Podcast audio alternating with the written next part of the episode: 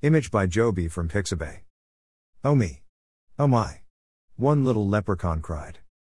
I can't keep up. I don't want to die. The other leprechaun stared. Got nervous that his soul was bared. Never had his type there. They ran in circles like madness. Hoping it would give that little leprechaun gladness. When they all finally stopped and saw that the little leprechaun was in awe. They all paused. Then they all started laughing. It was absolutely cracking. The little one laughed crazily too.